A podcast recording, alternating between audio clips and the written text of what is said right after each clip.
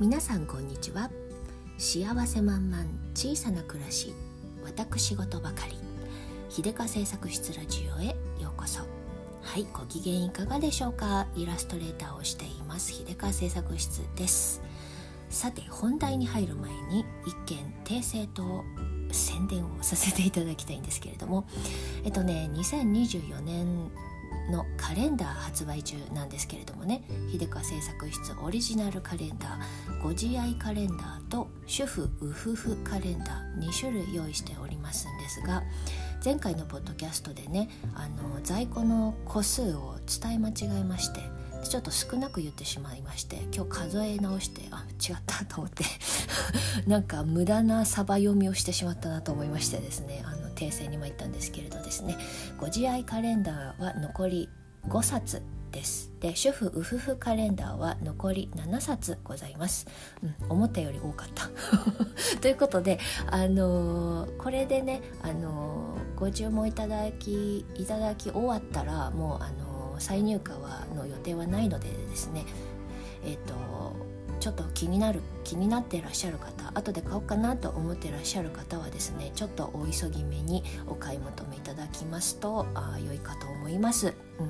えーと、概要欄にね、えー、オンラインショップのリンクを貼っておきますので、今なら在庫今ならというかね こ, このふたつの商品は在庫を持って、えー、おりますので、すぐに発送を対応できます。えーご興味あります方はぜひぜひ覗いてみてくださいませ。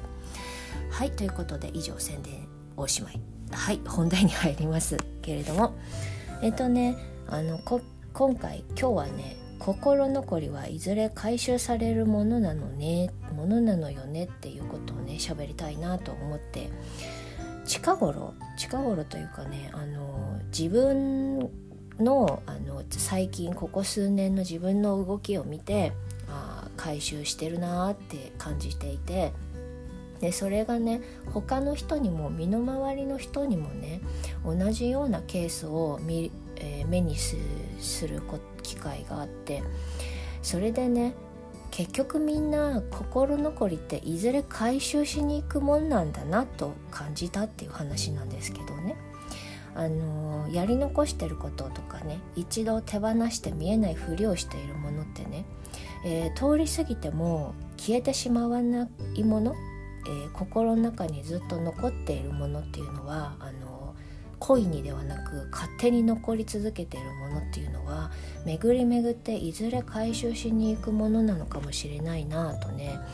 えー、しみじみと思っているんですけれど、まあ私で言うと、えー、私はあのー高校あ子供の頃から絵を描くのが大好きで、で、えっとね、大学は美術大学にいたんですよ。で、まあ、あの家庭の事情もあり、中国の美術大学に留学したんですけれど、まあ、あの小さい頃からね、えっと、両親が中国の人だったということで、中国語を勉強していたし、あの、まあ、それはマスターしておかねばならんのかなと思ってですね、で中国語もやるけど、あの自分の好きなこともやりたいなということで、中国の美術大学に入って出たんですが、まあ、あのいろいろこじらせまして気持ち的にね、あのすごい、えー、絵の英才教育を受けた人たちの集団に入ってなえちゃって自分なんかみたいな風になっちゃってね、ちょっとあのこじらせてしまってですね、あの大学を出た後はね、もう絵と全く無関係の仕事をするようになったんですよ。まあ、詳しくはえっと何回か前のポッドキャスト、はじめの一歩っていうあのタイトルのポッドキャストでちょっと話したんですけどね、あそちらのリンクもね貼っておきますので、え気になる方は聞いていってくださいまし。ということで、あの私はですね、美術大学を出たにもかかわらず、卒業後はですね、まあ、あのそんなわけで中国語の通訳とかそういう仕事をしてたんですよ。まあ、そっちの方が手っ取り早く就職しやすかったし、うん、お金になる、生活できるっていう感じで、えー、そういそれでね、あの以来ずっとね、えー、絵を描くことに関してはですね、あの知らないふりをしていて、あのなんならあの周りの人にもね、美大出身ってことも喋ってなくて、えーまあ、さ中国語の通訳やってるからさ、まあ、一応中国の中国に留学してたんでみたいな話をすると、まああの自動的にあ、まあ、そう語学留学だったのねみたいに勝手に解釈してくれるのでね、まあ、その辺は深く言わなくてもあの話が流れていくからごまかせたんですよね。それであのだからあのもうなんかブラックな経歴として自分の中ではねあの隠していたというか、あんまり言いたくないというかね、まあ、コンプレックスだったんですよね。でも見て見ぬふりをしてあのずっとね、それでも心のどこかにずっと引っかかってはいたし、なんかね絵で活躍している若者とかを見るとね、ちょっとジェラシーが燃え、燃えるんだが、なんかそれも気づかないふりをしていたんですね。でそうやってにじゅうねん以上暮らしていて、にじゅうねん近く暮らしていて、ずっとね喉の奥に魚の小骨が刺さっているみたいな、そんな感じだったわけですよ。まあ若い頃はねそれよりもまあ仕事をなんとかね、えーと自分のね仕事をうまく活かせるとか、稼ぐぞとか、恋愛するぞとか、まあそう忙しいこともあったから見て見ぬふりができたんですよね。でもそれがねよんじゅっさいぜん後に、まあ、アラフォーというくらいになってからね、だんだんねその魚の小骨を無視できなくなってきてきてあの何をしてもね、結局振り返るとね、何をしてもいくら稼いでもなんか満たされない、心とね体のバランスがなんか取れない、しっくりこないなっていう違和感がどんどん大きくなってきていたんですよね。アラフォーくらいにもなるとね、ある程度の社会人経験も積んだし、あのキャリア路線で頑張るぞと思ってね仕事を頑張ってみたが、でそれなりにあの私なりにそれなりに稼いだんですが、結構年収ねあのいい感じで上がったし、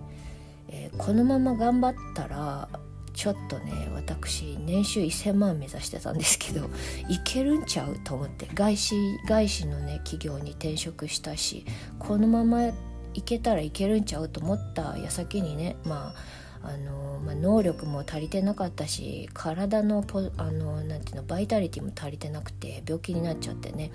えー、頓挫したんですが、そこの時にねその時に人生で最高の収入になったんだが、全然ハッピーじゃなくて、むしろ毎日毎日がなんか漬物の石さんこくらい携帯しているような気持ちというの、体も心もずっしり重たくて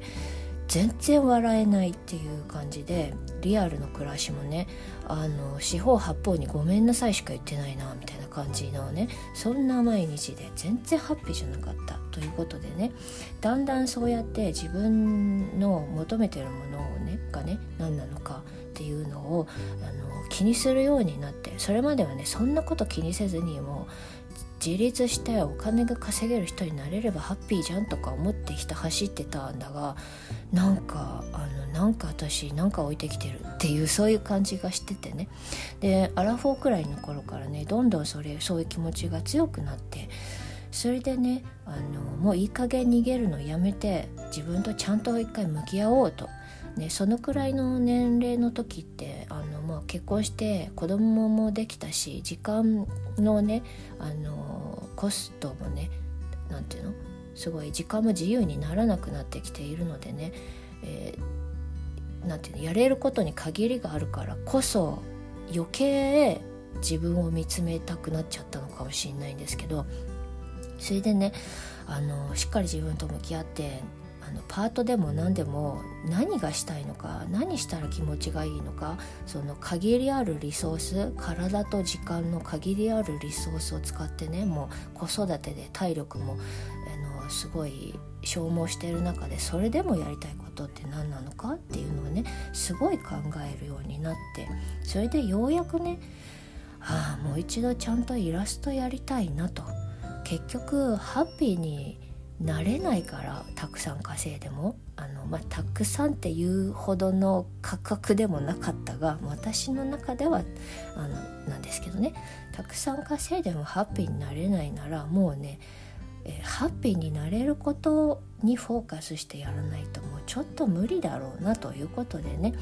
えー、考えた時にやっぱり置いてきていた絵というやつを、あいつを取り戻してあいつを自分の生活に密着させないとダメなんじゃないかなということでね、重い腰を上げて、えー、頑張ってねスタートしてみて、秀香製作室というものを立ち上げ、イラストレーターですと名乗る頃にはよんじゅうになっておりましたみたいな感じなんですけれど、そんなわけでね、あのこじらせにこじらせてあのこじらせたが一周回って結局あの心残りを回収しに行ってるんですよね、うん、で今ねあの、まあ、イラストレーターとしてあの滑り出したけれども、なかなかそんなにね、えー、めっちゃ売れてますっていうもんでもないし、あのようやく少しずつ手応えは感じてきてはいるものの、それで自立できるほどあのそれで自分を養っていけるほどの収入もまあ正直ないですわ。それでもハッピーなんですよね。めちゃくちゃ満たされているここだったなというところでにおりましてね、それであの心残りっていうのはちゃんと回収しないと落ち着かないものなんだなと思ってた矢先にね、ついこの間妹たちとあの火鍋を食べに行きまして私妹がふたりいるんですけれど、あの、まあ、結局さ、あの三つ子の魂ひゃくまでじゃないけどさ、なんだかんだ言って私たちさん姉妹中華料理が大好きなんですよね。であのより本格的な中華料理のお店を見つけるとですね、あのさんにんで行こうよっていう話になるわけです。ここのあの味の好みとかっていうのはね、我らさんにんしか話が合わないなというところでね、火鍋もねあのバッキバキに辛い本気のあのなんかマーデラーなところに行こうみたい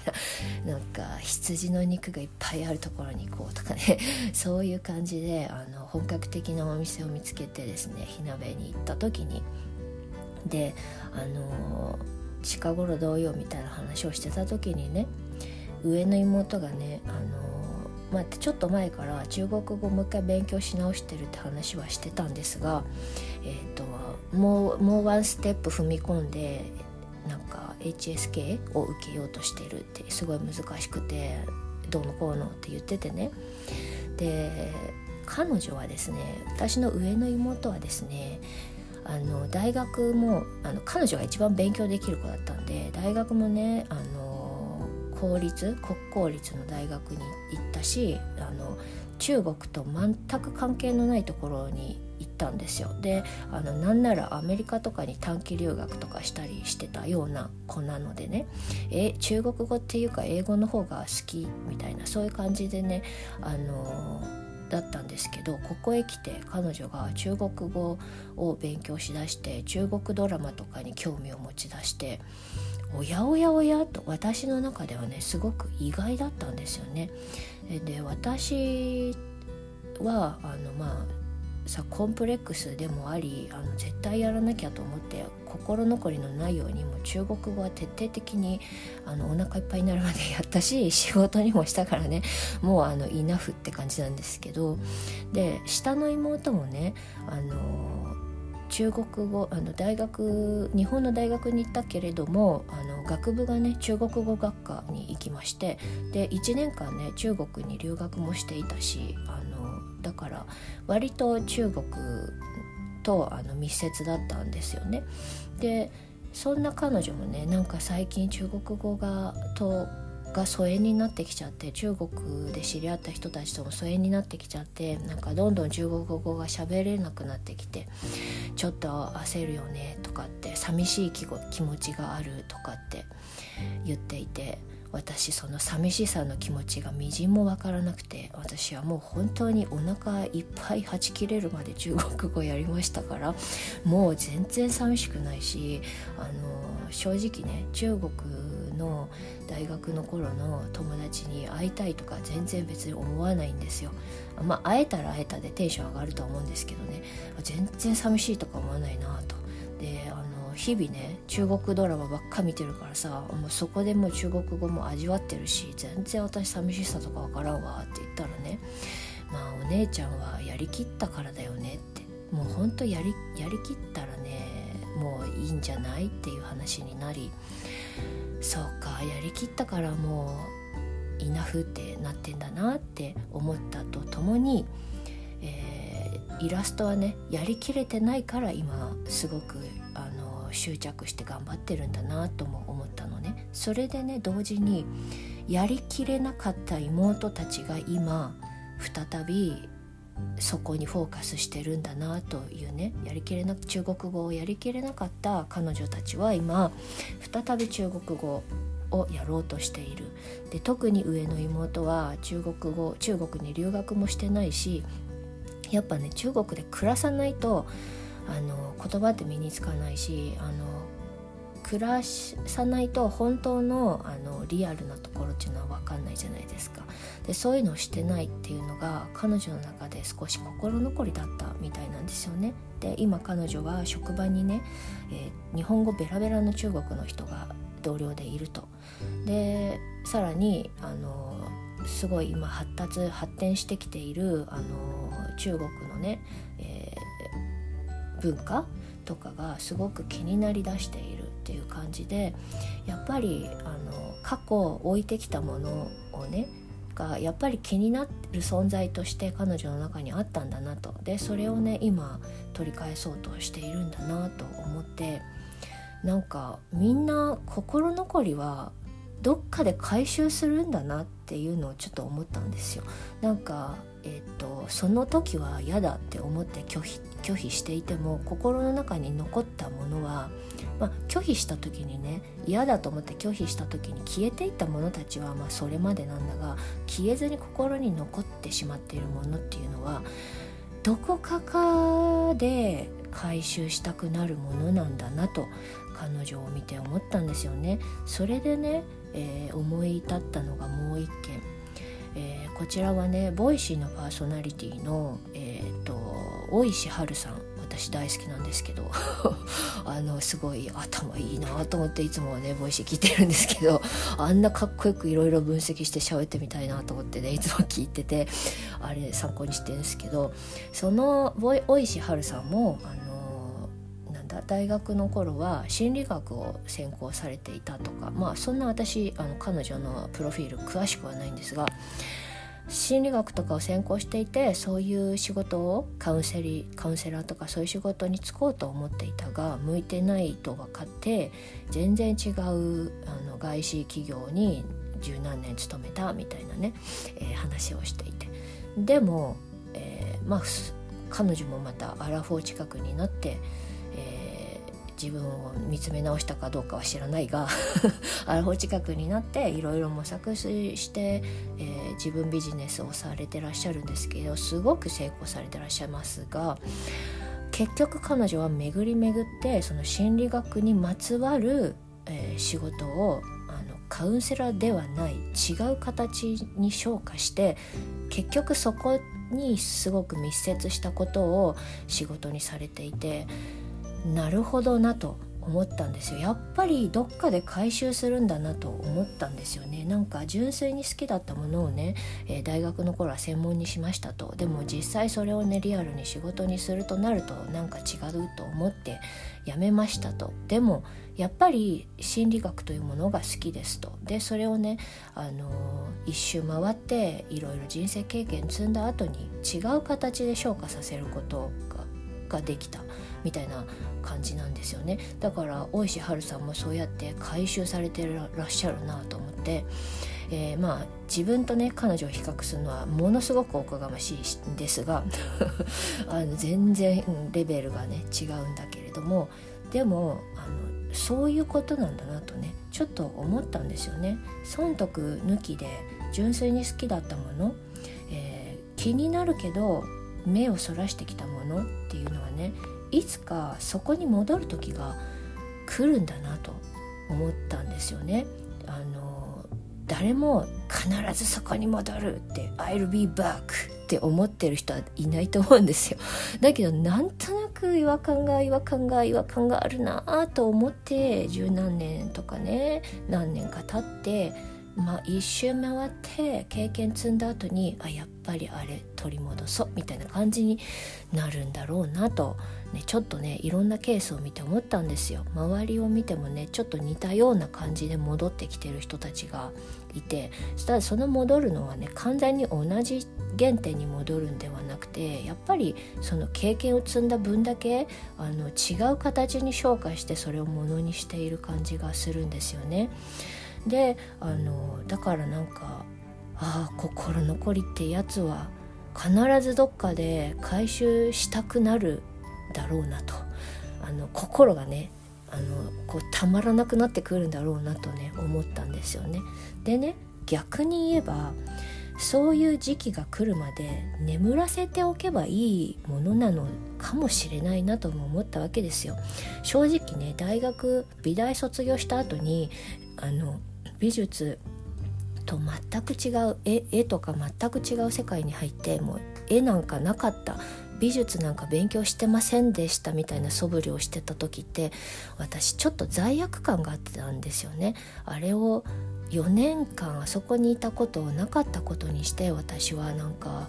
全然絵なんか知りませんみたいな顔して生きていていいのだろうかみたいな中でそういう謎な罪悪感があったんですけれども、えっと、ただ自分の中でごめんなさいね自分の中でタイミングが来てなかっただけなんだなと思ったんですね。目をそらしたくなる時は無理にその気持ちに抗わなくてもいいんだなと思ったんですよね。なんかいずれいても立ってもいられなくなる時が来るんだろうと、であのそれが来なければそれまでのものだったっていうことなので、なんかねあの気になるけどなんか今そういう気分じゃないとか、好きだけどなんかそれをにフォーカスする勇気がないっていう時はフォーカスしなくていいってことなのかなってね逆にね思えたんですよ。なんか妹たちを見ててもね、当時はあの我らさんにんとも若干中国コンプレックスだったんですよね。で私はコンプレックスが強すぎてそのコンプレックスに立ち向かおうと思ってねあのめちゃくちゃあの飛び込んだって感じなんですけど、逆に今妹たちはちょっと避けたいみたいな、逆に、えっと、欧米文化にがあのかっこよくキラキラ映るからそっちに行きたいみたいな感じだったから、一回それを中国関係のものを置いといた。でもあの心残りがあるからやっぱり戻ってくる、それは自然の流れでそういう風になっていて、 そ, そこでねいずれ後悔するから今やりなさいよってなってもねやれないし、やったところで不幸なんだよね。多分そういうことなんだなと思ってね、こういうのってなんか、まあ、私あの別に運命論者とかでもないんですが、なんかそういうなんかこう運命的なものってあるんじゃないかなと思うんですよね。あのその時どうしてもいずれ後悔すると分かっていても手はつけられないものっていうのは放置していいものなんだなと、それで放置してあの経験重ねなさいよって言われてるものなんだろうなという気がするんですよね。あの時私無理やり 絵に、絵を頑張っても多分何にもならなかったし、むしろ多分ねあの自信がよりなくなっていく感じになったんじゃないかなとね振り返って思うわけですよ。で、えー、にじゅうねんあの放置していち週に週さん週くらい回って戻ってきて持ち上げてみて今だなってね思うんだよね。なんか全然スルスル書けるなみたいな感じ、不思議な気持ちなんですけど、なんかこんなにスルスル書けたっけっていう感じなくらいスルスルと書けるんですよ。だからタイミングなんだなってね思ったんですよ。なのであの心残りはねなんか後悔するからやっときなよとかね、あの今やっとかないと後で絶対あの時やっとけばよかったって思う時が来るよっていうのよく言われると思うんですけれどね、それはねその時来てからやればいいんだなと思う思ったな思ったなっていうかね、心残りになったらえいずれいずれ自分で回収したくなる、自分自動的に回収したくなる時が来るから、あの北風と太陽じゃないけどさ、北風が吹いたら勝手にコート着たくなるから、太陽浴びたら勝手に服脱ぎたくなるから、その時まで眠らせておけばいいんだよねということなんだなと思ったんですよね。そこで無理に抗ったところで多分余計辛いだけということだなとね、しみじみと妹たちを見て思い、えー、大石春さんを見て思うみたいな感じで勝手にね勝手にそんな風に解釈してるんだけれども、だから私人のキャリアを見るの好きなんですけどね、どこでどう手放したのかなとかね見るのも結構好きなんですけどね、やっぱ手放さない人は無理に手放してないというか、無理に続けてないというかね、あのーやっぱ勝手にくっついてきてるんだろうなっていうのをね感じるんですね。なのであの全てはご縁かな、全ては縁とタイミング、このタイミングが来たらあの勝手に動き出す、そんな気がするわけで、なのでねあの今年やれなかったと思ったこと無理やり無理やりあのなんかちょっと終盤くあの締めくくろうとしてますけど今年やりきれなかったなと思ったこと、なんかやらなきゃやらなかとやらなきゃと思ってあのやってないこと、いずれ後悔するって分かってるんだけどって思ってること、それはね多分今じゃないんだっていうことなんだろうなと私は思うわけですよ。ということでですね、今日は心残りはいずれ回収されるということについて話してみました。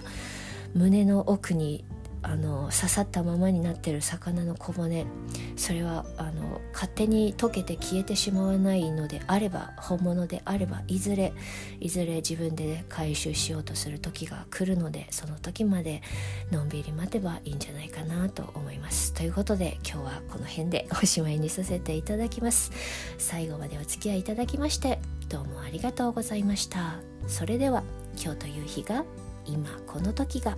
皆様にとって幸せ満々でありますように。じゃあまたね。